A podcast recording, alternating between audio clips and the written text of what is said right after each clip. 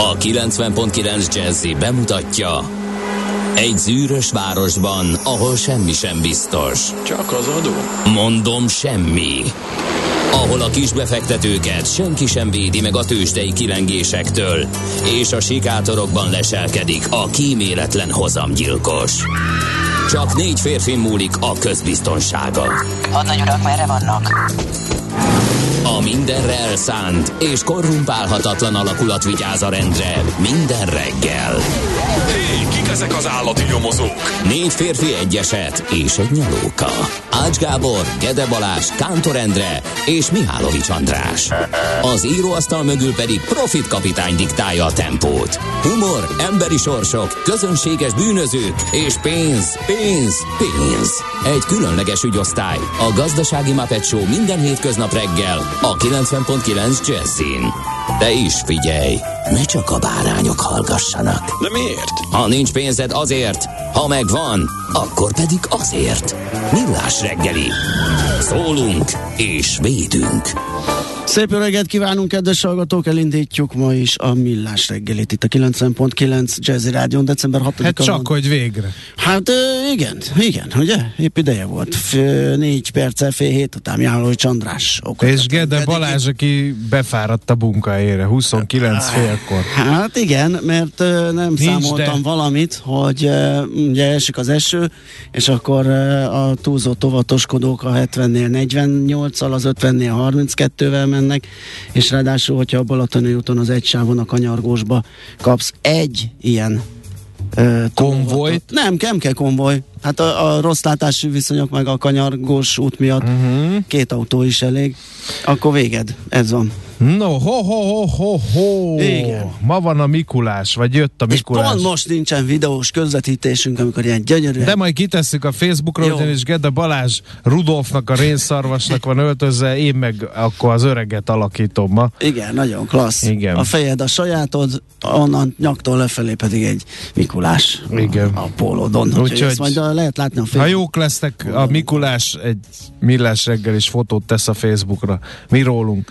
A Miklósok egyébként tragikusan, de ünneplik a névnapjukat. Azért tragikusan, mert hát nem annyira a névnapjuk mámorában ég az ország, hanem sokkal inkább a piros kabátos kis öreg urat várja, akinek a zsákjában van minden jó, mert télapó ünnepe van, de azért mi külön gratulálunk a Miklósoknak nevük napja alkalmából. A születésnaposoknak is tragédia mai nap bizonyos szempontból, hiszen megint csak nem az ő születésnapjuk, hogy Mikulás van, mit Igen. hozott az öreg? Ja, boldog szülinapot. De- Valahogy de- így nézhet Nekem ki. ez gyerekkoromban egyébként akkor a trauma volt, én nem a vallásos családban nőttem föl, és nem a Jézus követem, ott is a télapó, ilyenkor meg a Mikulás, és teljes izé volt, teljes most káosz, hogy a most kettő az- a, a az, kettő vagy az külön? ugyanaz, vagy külön, és amikor még bejött a képbe ez a Jézuska dolog, akkor aztán végképp elvesztettem a fonalat, hogy ki Hogy ezek hoz, miért az év hogy van a végén? logisztika. Igen. És miért mindegyik az év végén? Igen, miért nem igen. elszórva? Tolonganak, hozna nyáron is valamelyik valami. De nem állt meg az élet a világban attól, mert Mikulás van, mert 1768-ban uh, december 6-án Skóciában azért kiadták, biztos a bizt, ami biztos az Encyclopedia Britannica első kiadását, egy nagy igényű munkáról van szó. Aztán 1865-ben az Egyesült Államokon pont ezen a napon uh, döntöttek úgy, hogy törvényen kívülre helyezik a rabszolgasságot, beemelték az alkotmányba a 13. kiegészítést. Aztán uh, Edison bácsi meg fonográfot hozott a gyerekeknek ezen a napon, 1877-ben bemutatta ezt a szerkezetet, amit ő találta fel, és ő maga fel is mondta a Mary Had a Little Lamb című mondókát. Hát történelmi. Óriási, Valóban. igen. Aztán egy vízilabda meccsre is emlékszünk 1956-ból a Melbourne-i vérfürdő, milyen furcsa egy név egy vízilabda meccshez, de amikor a szovjetek ellen játszottak a magyarok 1956 em, í- ízlelgessük december 6-án, alig egy hónappal a szabadságharc leverése után, hát elfajultak a dolgok, e, idő előtt lefújták a meccset 4 0 magyar vezetésnél, mert elszabadultak az Nem indulatok. csodálom. Aztán van nekünk űrkutatási hivatalunk is, vagy bizottságunk már 1962-ben. A Mikulás hozta azt is. Nem új keletű, ez a mostani sem. Miképpen 1974-ben a fővárosiaknak is a Mikulás hozta a Deák téli aluljárót. Igen, hú, mennyit mentem azon át, hiszen az egyik végéből kibukkanva az akkori Majakovszki utcába cseperedtem fel, ami most már Király utca, meg az előtt is Király utca volt. Születésnaposaink közül megemlékezünk Megvart András gépészmérnökről, 1834-ben született ezen a napon, és Charles Martin Hall, amerikai feltaláló üzletember és kémikus, az alumínium gyártás kidolgozója és is. az Alcoa nevezetű az Alcoa, cégnek a ami sokáig, egyébként 1863-ban született, sokáig az Alcoa gyors jelentése volt. Volt az, ami- első, ami az első. a start És ugye olyan sok minden, tehát rengeteg embert foglalkoztatott alapanyag, feldolgozás, ipar, kereskedelem, stb., hogy egy ilyen komplet makromutató volt Mhm. az ő gyors jelentésű. Aztán Sergio Corbucci, Gee, biztos ismerős az olasz rendező neve, ha más nem, aki megnézte a kincs, ami nincset, azt Hát remélem nem ez- arról, az eredeti Django-t is ő rendezte, inkább szerintem az lenne jó, és a spagetti Nyomasztó. westerneknek a... Egy nyomasztó egyébként az, ő- az ő képi világa, meg az egész... ö, Meg az egész western az filmje. egész western filmjei, igen, az, azok kicsit ilyen sötét. Aztán uh, dr. Tamás István Pál, magyar mérnök közgazdász is ünnepli a születésnapját, szép kerek születésnapját, ugyan- ugyanis 1952. december 6-án született.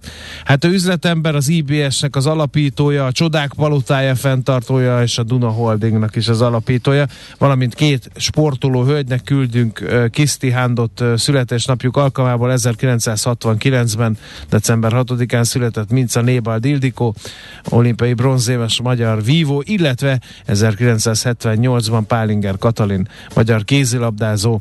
És a zene előtt egy kis szomorkodás, mert 2021-ben pont ezen a napon hunyt el Kóbor János Kossuth és Liszt Ferenc díjas magyar énekes, az Omega frontembere.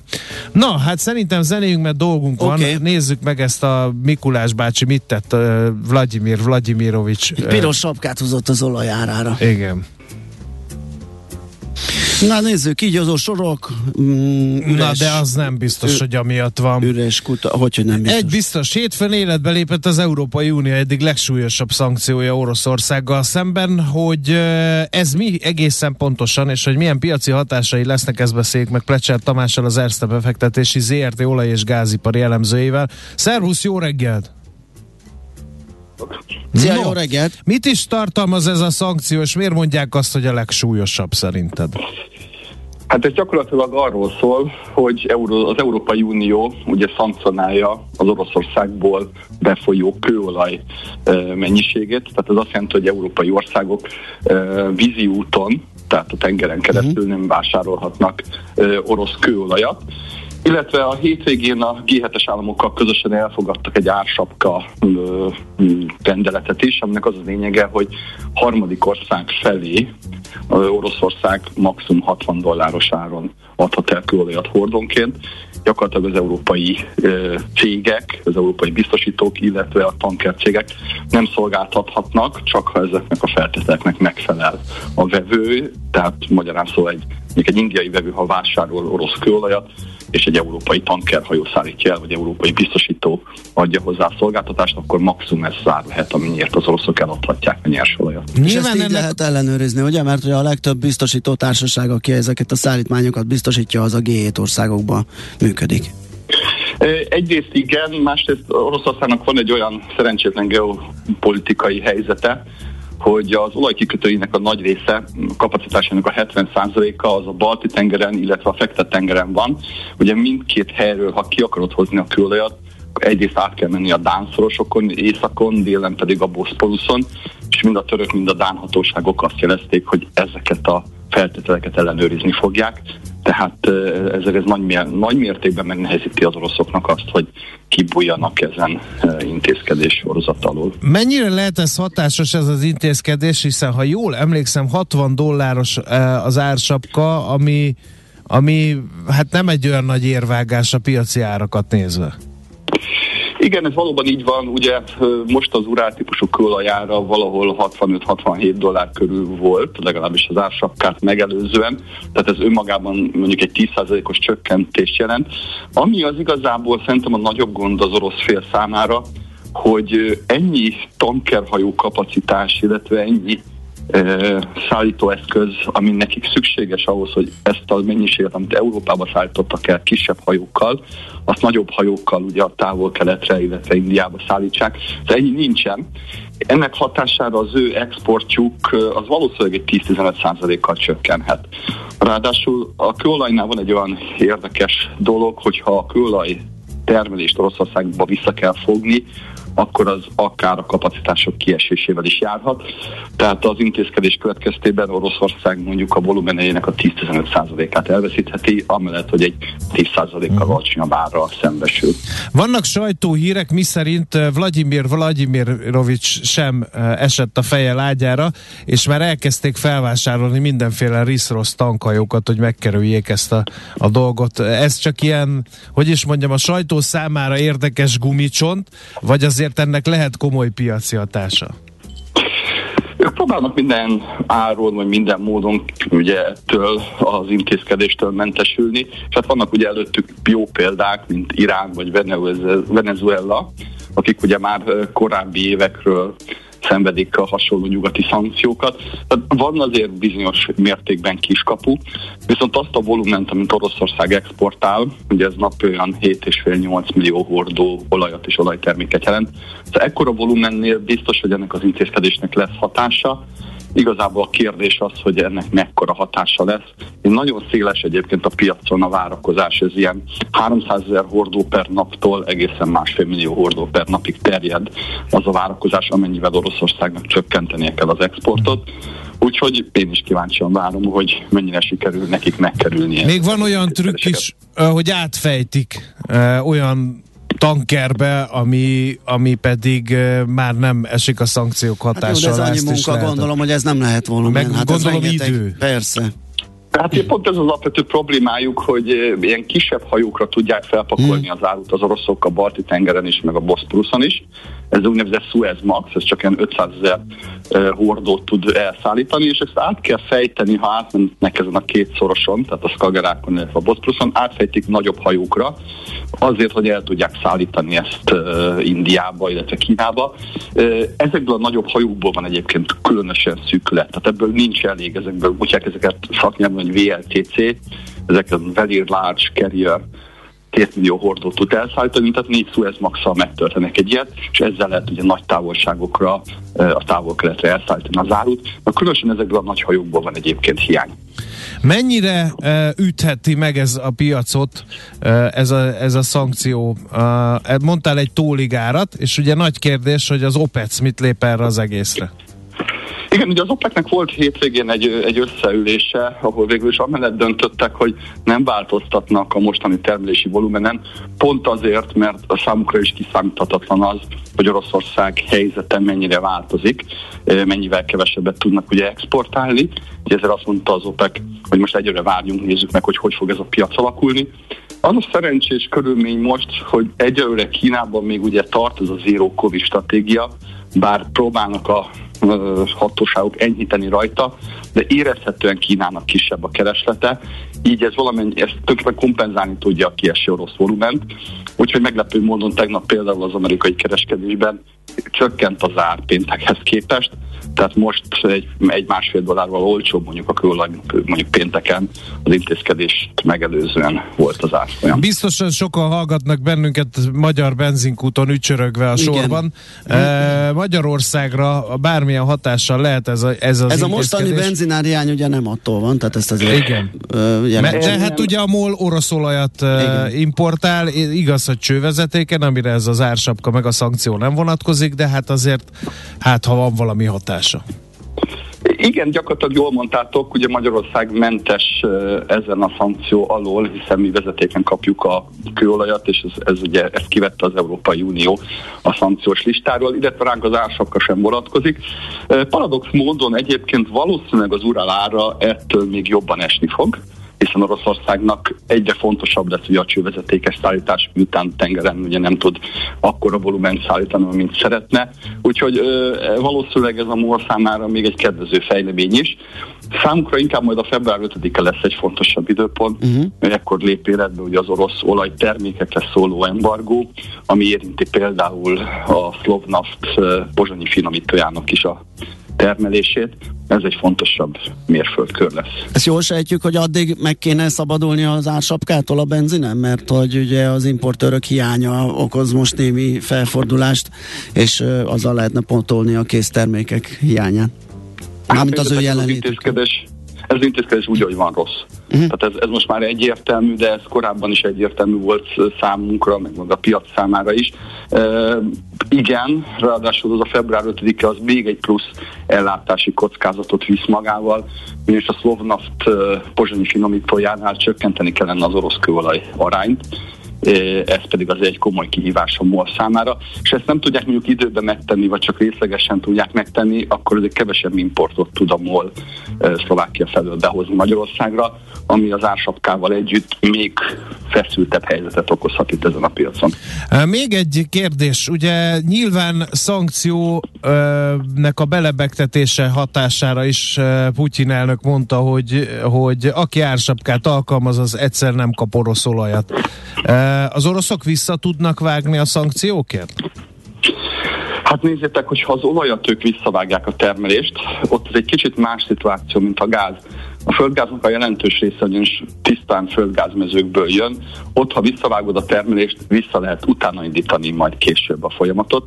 Az olajnál azért más a helyzet. Tehát az olajnál, hogyha egyszer egy mezőnek visszafolytod a, a benne lévő nyomást, akkor az a mező, különösen ha érett nyugat mezőről van szó, az könnyen elvizesedik, ergo utána nem lehet újraindítani a kutat. Tehát ha mondjuk ők a, az oroszok úgy döntenek, hogy a termelést visszavágják most a kőolaj esetében, akkor azért az számukra komoly kapacitás kiesést jelent. Úgyhogy itt jóval kevésbé, hogy van kicsit fogatlan ebbe a te kérdésbe Oroszország, a gázban sokkal erősebb a zsarolási potenciája. Szerinted megérzi az orosz költségvetés ezt a mostani szankciót, vagy az eddigi szankciókat? Ezt mindig feltesszük ezt a kérdést, mert óriási vita van, hogy van-e értelme a szankcióknak, vagy ez mindenkinek ugyanúgy fáj, és nem sok értelmük van. Én azt gondolom, hogy igen, ugye az orosz költségvetés 50-60 százalékban az a szénhidrogén exportra alapul, ennek az értéke a kisebb volumen és a kisebb ár miatt most legalább egy 15-20%-kal csökkenni fog. Tehát az azt jelenti önmagában, hogy mondjuk egy 10%-kal csökken a költségvetés bevétele Oroszországban, miközben a háború egyre költségesebb, úgyhogy e, hát látszik is már az augusztusi számok is azt adták Oroszországban, az ő költségvetésük nullszaldón volt, és, és rohamosan romlott a helyzet. Tehát én azt gondolom, hogy azért ez egy nagyon komoly érvágás Oroszország számára. No, hát akkor innen folytatódik ja, a véget nem érő a szaga. Köszönjük szépen a legújabb fejezetnek a megírását. Szép, szép napot neked. Szia! Köszönöm szépen, sziasztok! Lecser Tamással az Erste befektetési ZRT olaj- és gázipari elemzőjével vettük végig így korai órán, hogy mindenki, aki áll a sorban a benzinkúton láthassa, hogy milyen hosszú távú kilátásai vannak, hiszen hétfőn életbe lépett az orosz országgal szembeni olajembargó, amit az Európai Unió válaszul az ukrán agresszióra léptetett életben. Na, ö, hallgatói üzenetek, vagy mi legyen Balázs? Szerintem zene, és akkor visszajövünk az üzenetekkel, mert Jó. csak annyi időnk marad a Tandi hírei előtt. Na no, 0 30 20 10 9 0 9 SMS, WhatsApp és Viber számunk is ez. Itt vannak a hallgatók velünk, természetesen. Én sose gondoltam volna, hogy megérem azt az időt, mikor kórusban rimánkodnak az emberek azért, hogy valamiért többet fizethessenek. Tényleg? És De most, most a benzin, a benzin mizéria miatt eljutottunk idáig, sokan ostorozzák ezt az ársapka dolgot. Na de ne rohanjunk el ennyire előre, kezdjük a jó megszokott reggeli menetrendet, mert Gézu írt egy Na, hajkut nekünk. Nézzük. Így hangzik, Na, egyedül keltem reggelire egy csoki már meg se kottyan, írja Gézu, gratulálunk, nagyon szép darabja ez a gyűjteménynek, illetve esős jó reggelt, kartársak korán van még, és ezért az eső ellenére is jó tempóban halad a forgalom Gödről Pestre, minden szakaszon 22 perc volt a menetidő zuglóba, hát 5 óra 47 perckor természetesen. Aztán a, egy csomó, tehát hogy mindenki benzinezik, akkor kezdjük itt. Tegnap készítettem ezt a fotót Bécsben, ha az euró árfolyam 350 lenne, akkor egy liter benzin 525 forint lenne, az meg már majdnem a mi 480 forintos hát hatóság ez... járunk. Mi így megyünk előre, írja Tibor hallgató. Igen. Aztán a Balassa Gyarmati Mólon 4.30-kor semmilyen üzemanyag nem volt, de legalább nem kellett sorba állni a kávéért írja és a kettes úton a MOL meg a Konoil is hasonlóképpen nézett ki. Én befelé a Hűvösvölgyi úton jöttem, és három benzinkút mellett haladtam el, mindenhol a korai óra ellenére már e, sorok voltak, minden Aha. oszlopnál állt valaki, amögött még legalább három autó soronként, úgyhogy indul az őrület. Írja is, majd sajtószemlébe esetleg Igen. beszélünk róla a MOL, hogy a beindult a pánikvásárlás. A nem sapkás termékekről is számoljatok be, mert tegnap még a, én a Hunyadi tankoltam a bevásárlóközpont melletti madaras ö, kúton, és az Igen. automatához nulla fő volt, tehát be lehetett Igen. gurulni, miközben hosszú méteres sorok a, Igen. a Megvan az első üzemanyag áldozat Budakeszi telki Na. között az erdőben ki kell kerülni a fél sávot elfoglaló autót, valószínűleg szegénynek már nem jutott üzemanyag. Elfogyott. Uh, igen. Aztán mi van még itt? Uh, az üzemanyag helyzet is bizonyítja, hogy a marxizmus, leninizmus, politikai gazdaság talán nem lehet félvárról venni, azt vagy teljesen implementálni kell, vagy békén kell hagyni, hogy működjön a piac. Igen, hát a teljes sem sikerült, azért azt tegyük hozzá, csak mondjuk Igen. tovább. Hát átvettük, tartok. amit jónak gondoltunk. Kedves műsorvezető, minden mondatod na felütéssel kezdődik, ezt az agresszívabb hangunak írom. Hmm, hogy? Na, haladjunk. Jó reggelt! A tegnapi Matolcsi beszédről nem hívtak fel valakit? Még nem hívtuk fel valakit, nem is fogunk. Majd idézzük a sajtószemlében a legfontosabb mondatokat. A legnagyobb hír, hogy a MOL benzinkútakon már lottót is lehet kapni, ha más nem is, Na, az jó. írja a hallgató. Aztán, ha nincs üzemanyag, nem lesz kenyér, írja Kovászlak hallgató. Aztán Hoppá! Elég sok baleset van, de ezt majd a hírek után Jó. fogjuk elmondani. Amit Schmidt Andi mond el nektek, Igen. azt követően jövünk vissza és folytatjuk a millás reggelit itt a 90.9 Jazzin. A reggeli rohanásban könnyű szemtől szembe kerülni egy túl szépnek tűnő ajánlattal. Az eredmény krétával körberajzolt tetemes összeg. A tethelyen a gazdasági helyszínelők, a ravasz, az agy és két füles csésze és fejvállalakzat.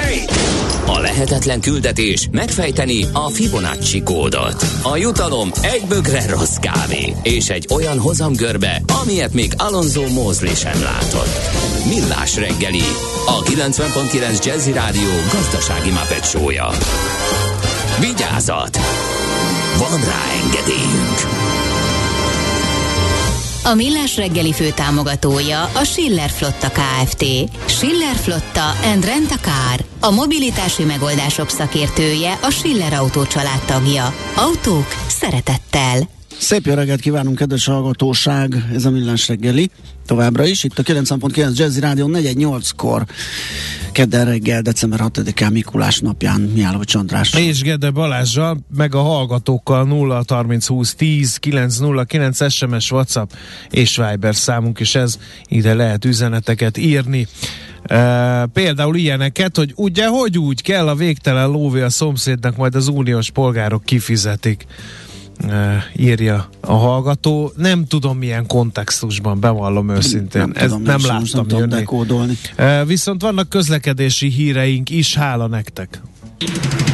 Budapest legfrissebb közlekedési hírei, itt a 90.9 jazz Azt írja a hallgató, hogy a Rákóczi híd budai felhaltójánál teljes útzár mellett folyik a műszaki mentés. Így igaz, ezt megerősítettétek többen, hogy baleset történt a Rákóczi hídon Pestre a Szerémi úti felhajtó után a külsősában, illetve reggel Újpesten az atlétikai stadionban a felüljáró tövében csúnya baleset, alakul a sor mellett, a Fóti úti útnál hatalmas sor, tehát gondolom valami van még írja a szerszámgazda, illetőleg az M1 M7-ten is valahol, de hogy hol láttam azt a hírt, azt nem tudom. Addig Viszont mondom. a Szilágyi utcai felüljárónál a negyedik kerületben is baleset történt Újpesten, a Fóti út közelében. Ez az, amiről beszélt az előbb a hallgató. Ezt a BKK is megerősített. Az útinfon pedig arról ír, hogy az m 0 autót keleti szektorán az M5-ös autópálya irányába 63-as kilométernél egy tehergépkocsi szalakorlátnak ütközött a belső sávot lezárták.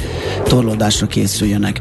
Kettes főúton, bocsánat, vátszott a 33-as kilométer kilométernél gyalogos gázolás történt, a Dunakeszi felé haladók útszűkületre számítsanak. Aztán van, megtaláltam az m a török Bálinti kanyarban öt autó koccant oh, Pest felé, írja Petya. Klassz. De erről mi nem kaptunk hírt, csak Petya látta. Budapest, Budapest, te csodás! Hírek, információk, érdekességek, események Budapestről és környékéről. No, hát nem mondhatnám, hogy dúskálunk budapesti hírekben. Az biztos, hogy lesznek Mikulás trollik, kérem szépen, hogy ez mit jelent egészen pontosan? Hát azt jelenti, hogy az adventi, Mikulás, az adventi villamosok és a Mikulás buszok mellett újabb ünnepi díszruhát öntött járművek, a Mikulás trollik is közlekednek Budapest utcáin. December 5-én délután indult a 72 M trolli vonalán, és december 18-ig számos más útvonalon is. A 75-ös, a 76-os, a 77-es, a 80-as és a 83-as M vonalán találkozhatunk ezzel a bizonyos Mikulás trollival. És hogy miért Mikulás trolli? Hát cipős doboz ajándékokat is gyűjtenek, a Mikulás és segítője várja az utasokat, valamint a cipős dobozba csomagolt ajándékokat, amelyeket a BKK eljutat majd a baptista szeretett szolgálatnál, és január 8-áig lesz majd ez így. A normál díjszabás szerint lehet igénybe venni az ünnepi járatot, és a menetrendet én most nem olvasom fel nektek, ha nem haragszotok meg ezért. Jó, azt mondja, hogy uh, még egy hírünk van. Budapest élhetőség szempontjából fel tudja venni a versenyt. Na ugye, Bécsa, már vannak eredményeink az osztrákok szemléletben, szemléletben viszont óriási a lemaradás. Ez Bardóci Sándor a főváros táj, főtájépítésze mondja, és hogy a mostani városvezetésnek fontos a zöld terület fejlesztés, így inspiráló azon dolgozni, hogy jobbá tegyék Budapestet. Egy uh, interjút lehet vele olvasni a startlap.hu-n, és uh, Ja, igen. Mi baj a szemlélettel? Hát gondolom az, hogy Kicsit savanyú, kicsit, kicsit savanyú, kicsit a miénk, igen. Mindjárt keresem a lényeget, csak már a 16. gomnyomásra sem akarja kibontani a Addig a én cikket. elmondom, hogy azért tudományban ott vagyunk, a BME-nek van egy új kis műholdja, ez elkészült, kérem szépen. A Budapesti Műszaki és Gazdaság Tudomány Egyetem kutatóinak kis műholdja, ennek az a neve, hogy MRC 100-as. Ez a föld körüli elektroszmogot fogja vizsgálni. Az űreszköz pedig nem kisebb notabilitás, mint Elon Musk Falcon 9-es rakétája viszi majd az űrbe az Egyesült Államokból 2023 májusában. A kisműholdon három évig dolgoztak a kutatók, e, méghozzá a széles sávú hírközlés és villamosságtan tanszék oktatói és kutatói, meg a hallgatói, és a Műegyetemi Rádióklub tiszteletére kapta a nevét, amely 2024-ben lesz 100 éves. E, az MRC 100 a Smog sorozat legnagyobb méretű műholdja egyébként, aki nem tudta volna. Na, hát ezért nem tudtam megnyitni a Bardóci Sándor interjút, mert addig nyomogattam, hogy eljutottam a 444-ig, és annak a fizetős tartalma ez, úgyhogy nem derül ki az, hogy miért vagyunk szemléletben lemaradva Bécstől. Na jó, van-e egyéb infónk, vagy megyünk tovább esetleg egy hát zenével, és utána pedig játszani fogunk, mert hogy a hétre is jut játék. Nekünk a Gellért hegy a Himalája. A Millás reggeli fővárossal és környékével foglalkozó robata hangzott el. A szerencse fia vagy? Esetleg a szerencse lánya? Hogy kiderüljön, másra nincs szükséged, mint a helyes válaszra. Játék következik. No, a heti nyereményünk egy két főre szóló exkluzív vacsora Huszár Krisztián séf fogásaival a Show Restaurant Bar and Café felajánlásában. Mai kérdésünk, melyik az a két évente megrendezett szakácsverseny, amit Paul Bocuse mester szakácsról neveztek el? A. Bocuse B. Bo Concept, vagy C. Bocuse d'Or. De Megint ne szaladjunk bele, honfitársaim, abba az egyirányú utcába, amiben tegnap sikerült beleszaladni, mert hogy hova kell küldeni, most jön az, figyeljünk, jegyezzünk fel, Szerintem ne mondjuk, reflexből cselekedjünk. is, hogy a játék, játék kukac, kukac jazzy.hu e-mail címre, de azt most megerősítjük, tessék. A helyes megfejtéseket ma délután 16 óráig várjuk a játékkukac jazzy.hu e-mail címre. Kedvezzem ma neked a szerencse! Ez azért fontos, mert minden máshol érkezett megfejtés sajnos érvénytelen. Nem tudjuk nem őket játszik. már kezelni. Igen, Tényleg. már pedig ugye egy jó kis vacsora a séf úr fogásaival, az bizony komoly nyereménynek tűnik. Na, lapszemlézünk Igen, egyet, és akkor itt van az a bizonyos Matolcsi Bizony. bírálat. Uh, előtte egy szomorú hír, elhunyt Körsztiáli színművésznő, aki látta Nicsak kibeszél filmeket, az emlékeztet a munkásságára uh, természet, természetesen. Uh, ezzel a szomorú hírrel kezdjük. No, uh, Matolcsi György uh, a Magyar Nemzeti Bank elnöke. A Magyar Nemzeti Bank az egy független intézmény a kormánytól, de eddig nem volt olyan nagy pengeváltás a kormány és a Nemzeti Bank között, mint régebben ezt megszokhattuk. De most, most érdekes dolog volt, ugyanis az történt, hogy elment a, a jegybank elnöke a gazdasági bizottság ülésére, és ilyeneket mondott, hogy idézem, szembe kell nézni azzal, hogy a pénzügyi makrogazdasági mutatóink az Európai Unióban az első, második legrosszabb helyen vannak, jövőre már a legrosszabbak lesznek, mert 15-18 százalék között várható az infláció, ami a legmagasabb lesz az Európai Unióban. Szembe kell nézni azzal, a Magyarország nem változtat a gazdaságpolitikáján, ha nem hajt végre kétharmados gazdaságpolitikai fordulatot, elveszíti az évtizedet, stagnálás, stagfláció következik. Ez most még visszafordítható, jövőre már nem, mondta például a jegybank elnök, aki azt mondta, eh, még, hogy eh, hogy eh, 25 milliárd vagy 50 milliárd forintos energiahatékonysági programok olyanok, mintha nem lennének. Nem ilyenekre, hanem több ezer milliárd forintos programokra van szükség. Aztán, ahogyan a hibákat belül követtük el, a megoldás is belül keresendő, mondta még. Vagy eh, 20 ezer milliárd a magyar családok megtakarítása, ezt most eszi, rágja, harapja az infláció. Stb. stb. Aztán 2000, azt is elismerte, hogy 2021 második felében kezdődött az energiárobbanás, ami a magyar infláció 80 százalékát okozta, tehát nem háborús inflációról van szó. Aztán arról is beszélt, hogy a forint gyengülésnek súlyosabb következménye is lehettek volna, de végül megakadályozta a jegybank, hogy tovább gyengüljön a forint. Aztán a devizatartalékok szintje megfelelő Matolcsi György szerint, és a magyar gazdaság egyáltalán nem omlik össze. Az igaz, hogy bajban vagyunk, de egész Európa bajban van, és vannak olyan országok, nem a pénzügyi mutatók tekintetében, de még nálunk is rosszabb helyzetben vannak. Ezzel együtt visszautasította a jegybank elnök azokat a vádakat, miszerint e, fizetésképtelenség semmilyen kockázattal, ha csak nem nulla kockázattal említhető.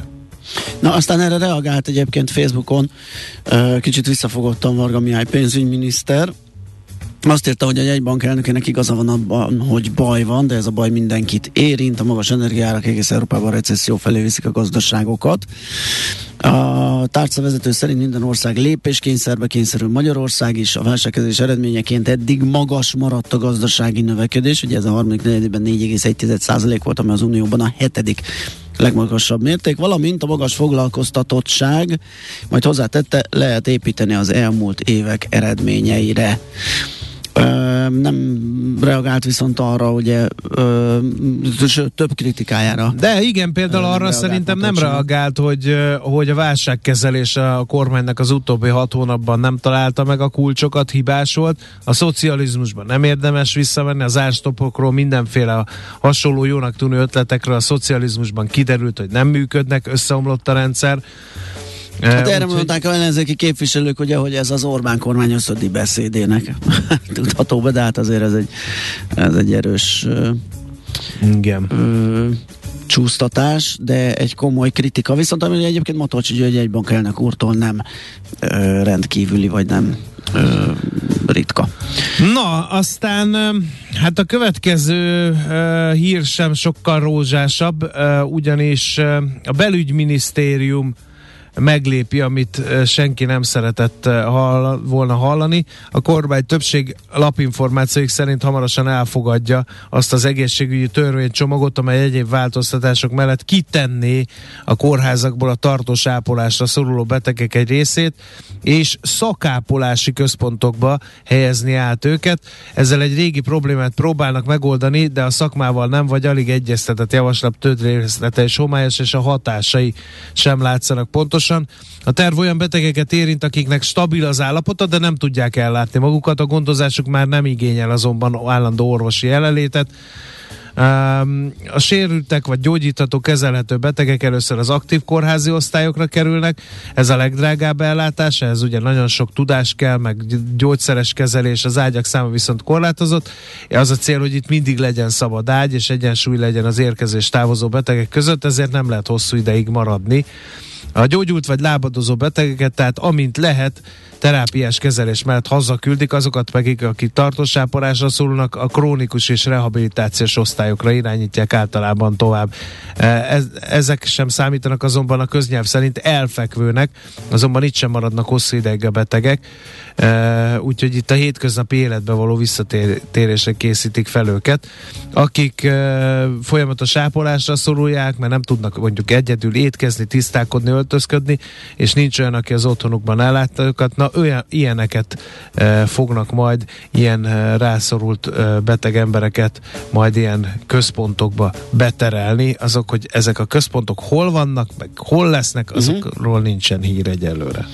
És akkor, hát ezt most rendkívül mondani sajtóközleményből módom, mondom, ez ma megjelent több oldalon is, úgyhogy azért nem bögtem rá egyre. Most például a 24.hu is láttam, de az MT is hozta onnan átveheti bárki meg a sajtóközleményből, hogy a lakáspiac túlkínálatossá vált, az ingatlanosok többsége már nem számít további áremelkedésre. Ez a GKI és a Masterplus 22 novemberi lakáspiaci felmérésének eredményeként jött ki és a lakáspiaci kilátások 2022 során csak nem folyamatosan romlottak, nem volt kivétel ez alól a novemberi felmérés sem.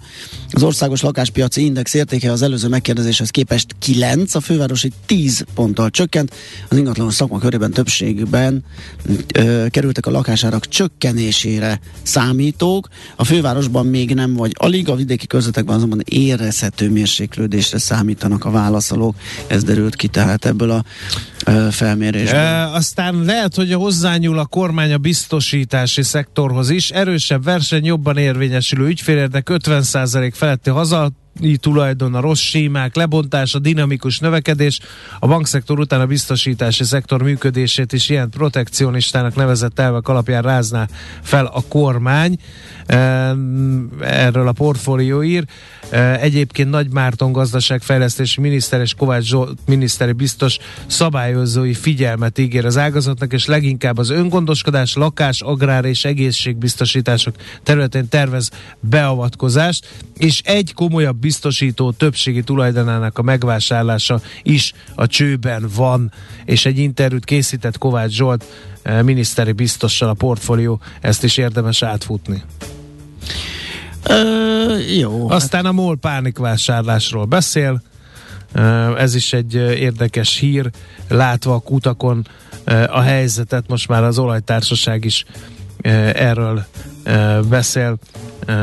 Hát nehéz nem pánikolni, ugye, amikor mindenféle finomítói fennakadások, meg, meg hát ugye az importőrök eltűnése a, a, az ársapka miatt, tehát egy konkrét hiányállapot van, hát ezt nehéz ugye higgadtan kezelni, úgyhogy itt még nem is lehet talán ezt a Beindult a pánikvásárlás, több helyen napokkal ezelőtt elfogyott a hatóságjáros üzemanyag, majd az autósok felvásároltak a drágább fajtákat, és közben az ország különböző pontjairól érkező beszámolók arról tanúskodnak, hogy valóban rosszabb lett a helyzet. Ahol volt benzin vagy dízel, ott hosszú sorok alakultak ki. A Magyar Ásványolaj Szövetség szerint a MOL finomítójában elhárították a műszaki hibát, és kezd helyreállni a, pi- a finomítói kapacitás. Hát Kérdés, hogy még egyszer, akik nem hallották a bevezetőnket, én befelé három benzinkút mellett jöttem el, ebből kettő még nem volt nyitva, de már ott álltak sorba az emberek.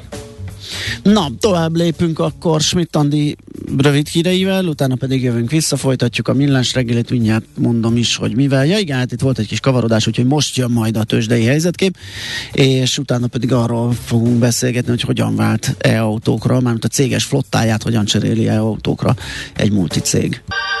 Hol zárt? Hol nyit? Mi a sztori? Mit mutat a csárt? Piacok, árfolyamok, forgalom a világ vezető parketjein és Budapesten. Tőzsdei helyzetkép következik. No, hát a tőzsdei helyzetkép, azt aki nem szokta hallgatni, mert hogy nincs itt velünk mindig, aznak elmondom, hogy a Budapest értéktőzsdével szokott kezdődni, amely tegnap majdnem két és fél százalékos mínusz hozott össze 44 ezer 666 ponton zárt. Úristen! Véletlen? Na. Hogy a gonosz száma lett az áraérték? Miért nem gyötörték fejebb, hogy 44.667 legalább, most nem lenne ilyen rossz kedvünk.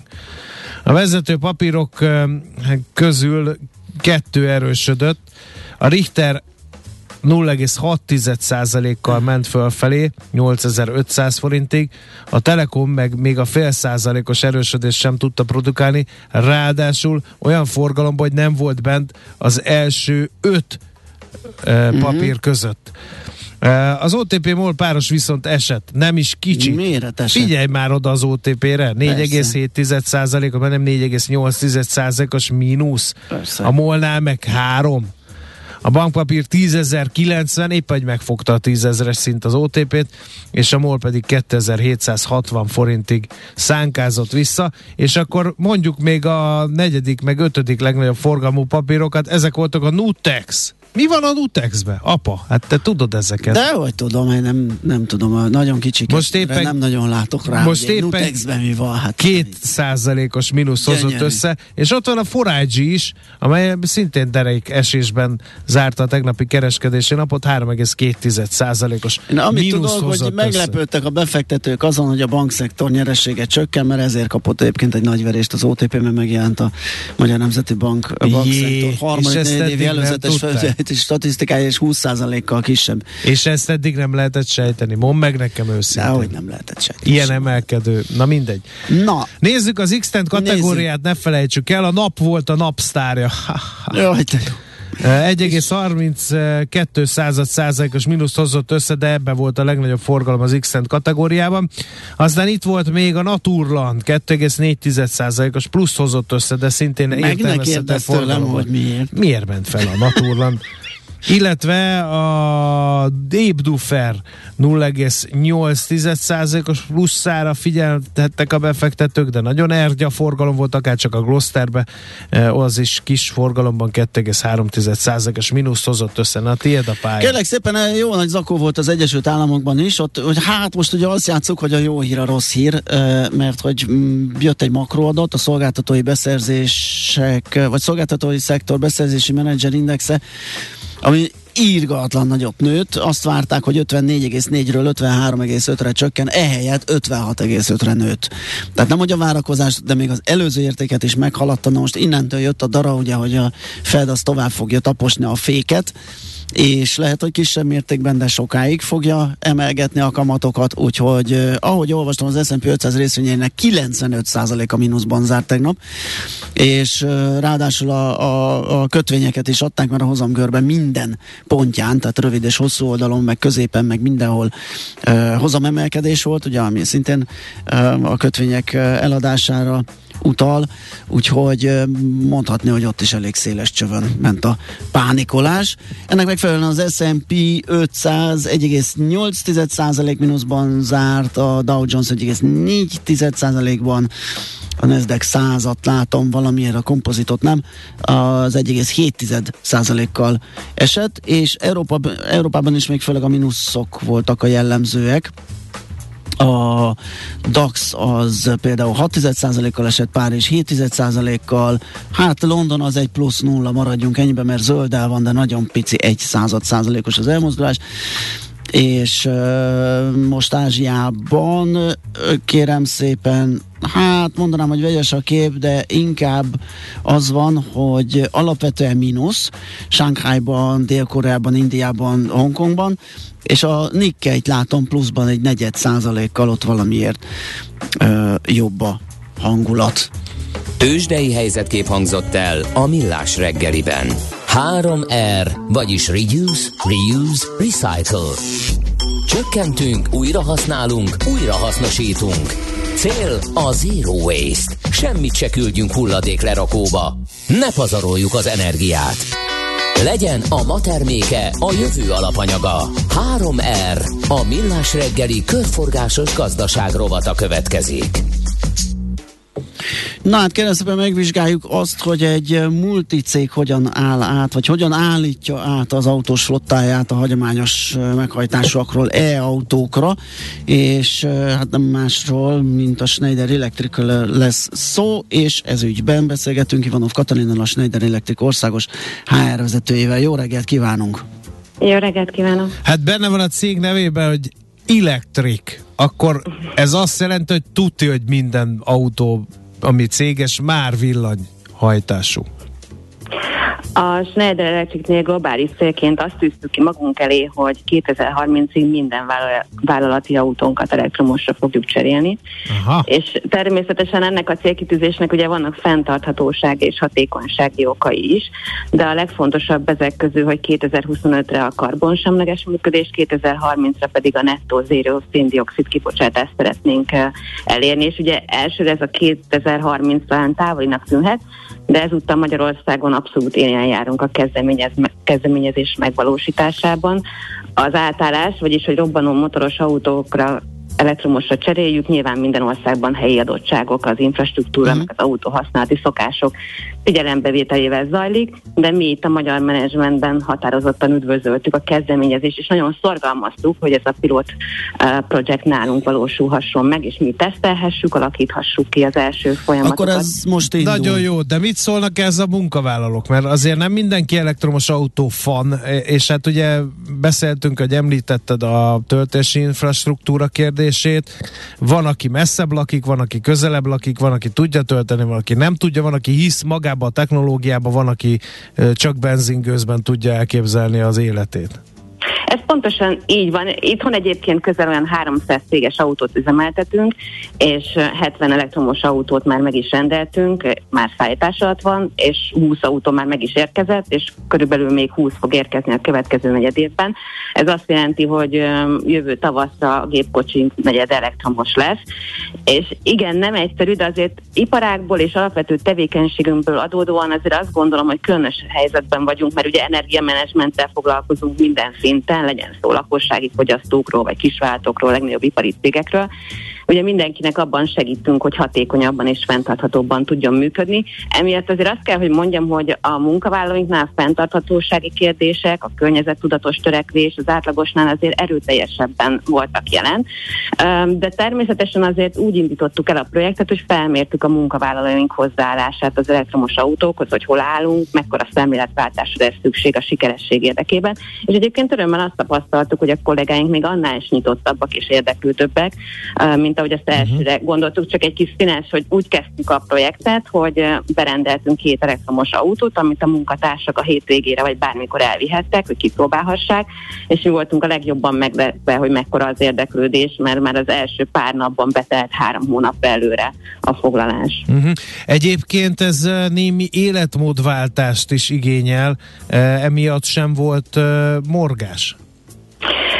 Természetesen azért azokkal a munkavállalókkal kezdtük, akik nyitottak voltak. Uh-huh. Ugye a cégnél minden olyan munkavállaló, aki pozícióból vagy munkakörből adódóan céges autót használ, választhattak, hogy elektromos vagy hagyományos autót szeretnének, és ez független attól, hogy valakinek az autója életciklus alapján mondjuk hol állt a cserélés szempontjából. Tehát volt olyan, akinek mondjuk egy évvel ezelőtt jött meg az új autója, de most dönthetett úgy, hogy elektromos autóra vált. Úgyhogy alapvetően ez opcionális egyelőre, bár azt kell, hogy mondjam, hogy nagyon nagy az érdeklődés, és sokkal többen szeretnének elektromos autót, mint azt egyelőre megoldani tudjuk. Egyetlen olyan üzletágunk van, az Energia és a Fentarthatósági Szolgáltatás Központunk, ahol megléptük azt, hogy a válti autó használatra jogosultak közé mindenki automatikusan elektromos járművet kap, de nálunk ez egyáltalán nem negatív kényszer volt, éppen ellenkezőleg nagyon büszkék rá, hogy fenntarthatósági szakemberként. Szuper, hogy megy a töltés? Igen, ez a telephelyeken esetleg vannak töltők, vagy kapnak egy térképet a dolgozók, hogy hol találnak töltőállomásokat, meg otthon töltik, hogy, hogy megy ez? Ez is egy fontos ez, ez a, Igen, ez a leg, legfontosabb része talán, hogy a megfelelő töltési lehetőségeket kialakítsuk. Ezen a területen lehető legteljesebb támogatást nyújtjuk a munkatársaknak, a budapesti központunk a garázsában elektromos töltővel ellátott parkolóhelyek találhatók, és az elérhető töltők számát, ahogy az elektromos fotta majd növekedik, folyamatosan bővíteni fogjuk, de természetesen nem csak Budapesten, hanem a vidéki telephelyeinken is rendelkezésre állnak töltők, illetve azoknak a kollégáknak, akik vállalják az otthoni töltés megoldását, saját otthoni töltőberendezéseket biztosítunk, és emellett magát a felszerelést és a beüzemeltetést is támogatjuk azoknak a költségét 120 ezer forinttal, és utána havi bérkiegészítést kapnak, ami nagyságrendileg két-három otthoni töltés, vagyis olyan közel ezer kilométer megtételére szükséges uh-huh. energia otthoni töltését, ez annak árát kompenzálja. Um, ez egy sikersztori, de mi nem hiszünk uh, a sikersztorikban, mert megkeseredett vénemberek vagyunk. Uh, Főleg nem te. engedünk el anélkül, hogy ne mondjál valami nehézséget, ami nem úgy ment, nem, nem úgy jött össze. Illetve még mindig kihívás. Igen. Hát azért azt gondolom, hogy ha már minden technikai feltételt teljesítettünk, tehát töltés, autók beszerzése, szabályozások, kompenzációk, azért a legnagyobb feladat az lesz, hogy ez nem csak egy új eszköz, amit megkapnak a kollégák, nem egy új feladat, amit teljesíteni kell, hanem sokkal inkább egy szemléletváltást igényel a munkavállalóktól, mert hogy másfajta tervezést, a szokások megváltoztatását, a jól megszokott rutinok megváltoztatását igényli, ami azért nem mindenki számára lesz könnyű. Ezért nagyon fontos, hogy az elektromos autókra való átállás egy felelősen gondolkodó vállalat részéről azért ne egy egyszerű projekt legyen, hanem sokkal inkább egy változásmenedzsment. És azért ezen folyamatosan dolgozunk, ugye azt, hogy teszteltettük az autókat a kollégákkal, a, azoknak adtunk elsőként, akik erre nyitottak voltak, ők már azért ilyen nagyköveteivel váltak az elektromos autóknak, és azért ők is segítik már azokat a munkavállalókat, akik esetleg még két, kételkednének abban, hogy ez valóban uh, beilleszthető a mindennapi életbe. Um, nagyon érdekes érdekli a hallgatókat, hogy milyen autót választottatok, vagy többféle modell fut, tehát egy kicsit így a gyakorlati részletek is, hogyan többféle, szereztétek be, stb. Többféle, stb. többféle modell közül választhatnak a munkatársak, és azért igyekeztünk a lehető legjobb a kategóriában elérhető lehető legjobb autókat választani, pont azért, hogy az embereknek ugye a hatótávolság nagyon fontos volt, tehát azért olyan szempontokat választottunk ki, ami, ami segíti majd a, az átállást a munkavállalóknak. Jó, oké, nagyon szépen köszönjük, és akkor további sok sikert ez a projekthez drukkolnak a hallgatók is, hogy jó hallani egy cégről, akit a környezettudatosság és az ökonómia motivál, és nem a magas üzemanyagárak meg az állami támogatás miatti költségcsökkentés. Hát Úgyhogy Nagyon köszönjük szépen, szépen. Sok sikert a projekt továbbviteléhez, és köszönjük, hogy beszélgettünk. Szép napot! Köszönöm szépen, Szervusz. szép napot! Ivanov Katalinnal a Schneider Electric országos HR vezetőjével beszélgettünk. A körforgásos gazdaság több, mint újrahasznosítás. Egy értékláncokon és iparágakon átívelő gazdasági modell, amelyben nincsenek hulladékok. 3R. A millás reggeli körforgásos gazdaság rovata hangzott el. Kaptunk-e üzeneteket? Igen, e, például egy közlekedési hír is. A Vezér utcában a Csömöri előtt két autó összecsúszott, lesz dugó az Egres és a Szugló utca között. Hogyan adóznak majd az elektromos autó magáhasználat után? Erre valóban nem tértünk ki. Hát nem hiszem, hogy van differencia Igen. a sima Akinek autós. nem jó, az elektromos, az V8-ast kap, csak Igen. legyen hozzá benya, írja Igen. a házi troll nevét eh, próbálja megszolgálni, de ez egyelőre nagyon kevés, ennél tudsz jobbat is, drága házi troll, úgyhogy köst fel azt az alsó neműt. E, aztán e, lemaradtam valamiről, hogy most volt a tőzsde hírek. Igen, Hát kedves igen, igen, Tibor, igen, olajoztunk lemaradtál, mert a, az olajár sapkáról beszélgettünk a tőzsdeblokk és a lapszemle helyét, úgyhogy egy kicsit fel. Ezért gyakorlatilag idáig felborult a sorrend, de innentől minden megy a kerékvág, megszokott kerékvágásba. Igen. Például jön a Schmidt-Andi a Jön hírekkel. az mit a hírekkel, ugye minden második héten ez idáig, mert egyébként az utolsó epizódja jön az Epic Stories-nak, é- és uh, ami egyébként izgalmas témát feszeget majd, mert hogy mi miatt főhet a fejük az IT vezetőknek jövőre, úgyhogy egy kicsit már egy Ez semmi miatt. 23-as, öt, sem, minden Jön oké. a világ vége, nem lesz villany, benzin, stb. És akkor, És akkor nem kell az IT vezetőnek se törni a mert hogy nem fognak működni a számítógépes rendszerek Így van. se. Úgyhogy, és ö, ideje megtanulni sörös üveg talpból uh, szakócát készíteni. Igen, és az óra második felében pedig a hazai villamos infrastruktúra fejlesztésének lehetőségeiről beszélgetünk a színveszünk. Véletlen, hogy ez a két téma jön egymás után? Alig Villanyos itt, villanyos ott. Na kérem szépen a hírek után tehát folytatjuk.